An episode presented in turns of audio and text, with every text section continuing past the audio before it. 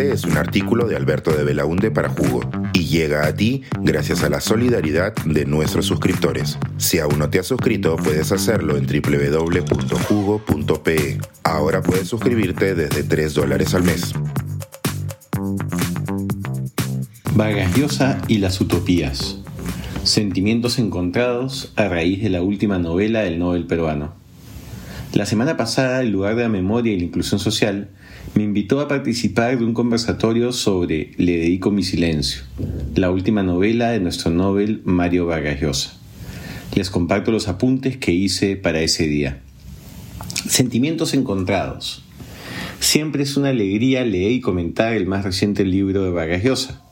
Pero en esta oportunidad esa alegría viene acompañada de una nostalgia adelantada, pues el propio autor ha anunciado en la prensa y en el propio libro que esta será su última novela.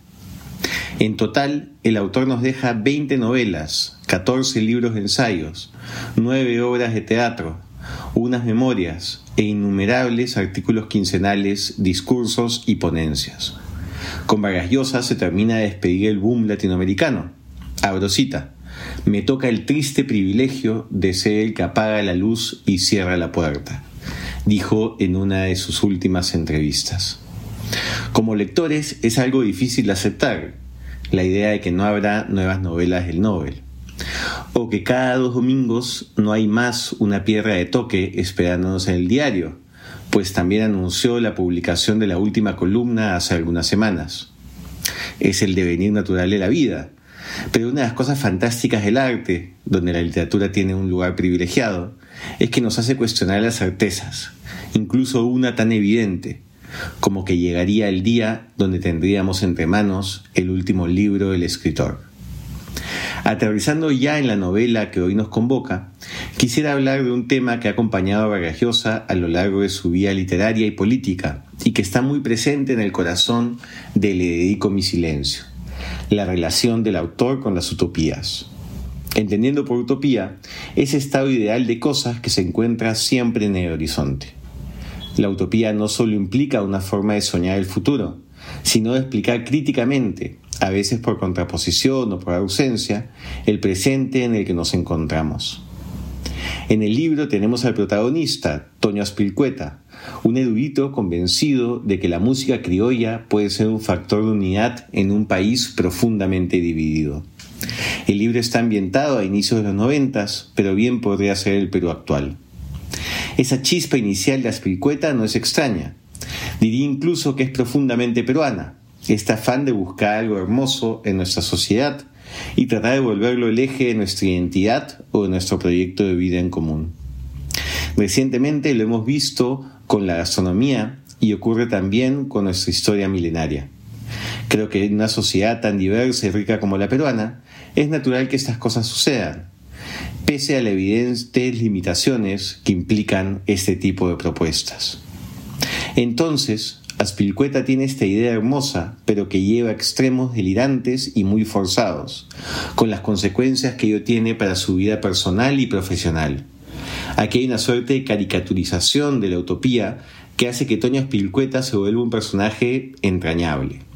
Y es que, en el fondo, en momentos de tanta división y pesimismo, ¿cómo nos gustaría que la tesis de Aspilcueta fuese verdad?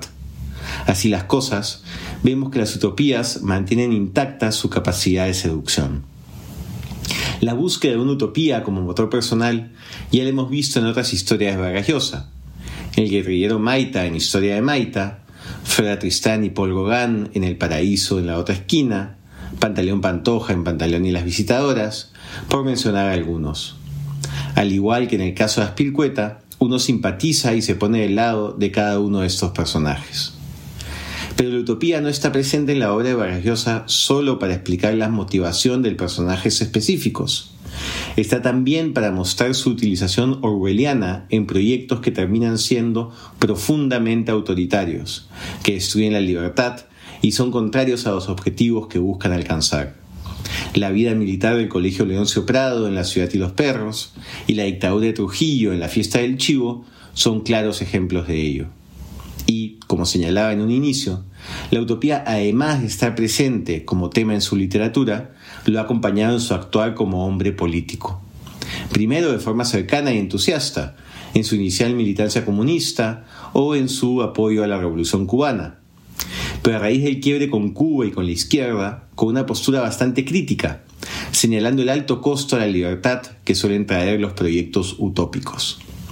Su candidatura a la presidencia de Perú en 1990 estuvo marcada por una plataforma que rechazaba tanto el autoritarismo como las promesas populistas.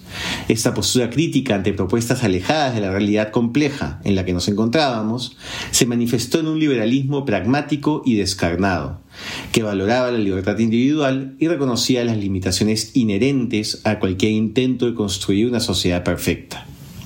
Ese afán de alejarse de narrativas utópicas puede que sea una de las explicaciones de su fracaso electoral. Abro cita. Las utopías terminan mal, pero ayudan a vivir. Fin de la cita. Reconoce Vargas en la entrevista que difundió a raíz de la publicación de este libro. Eduardo Galeano y otros escritores tienen una mirada más optimista de las utopías. Le dedico mi silencio no pone punto final a estas discusiones, solo anuncia que serán otras voces las que sigan la conversación. Suscríbete a Jugo y espía en vivo cómo se tramó este artículo. Nuestros suscriptores pueden entrar por Zoom a nuestras nutritivas y divertidas reuniones editoriales. Suscríbete en www.jugo.pe.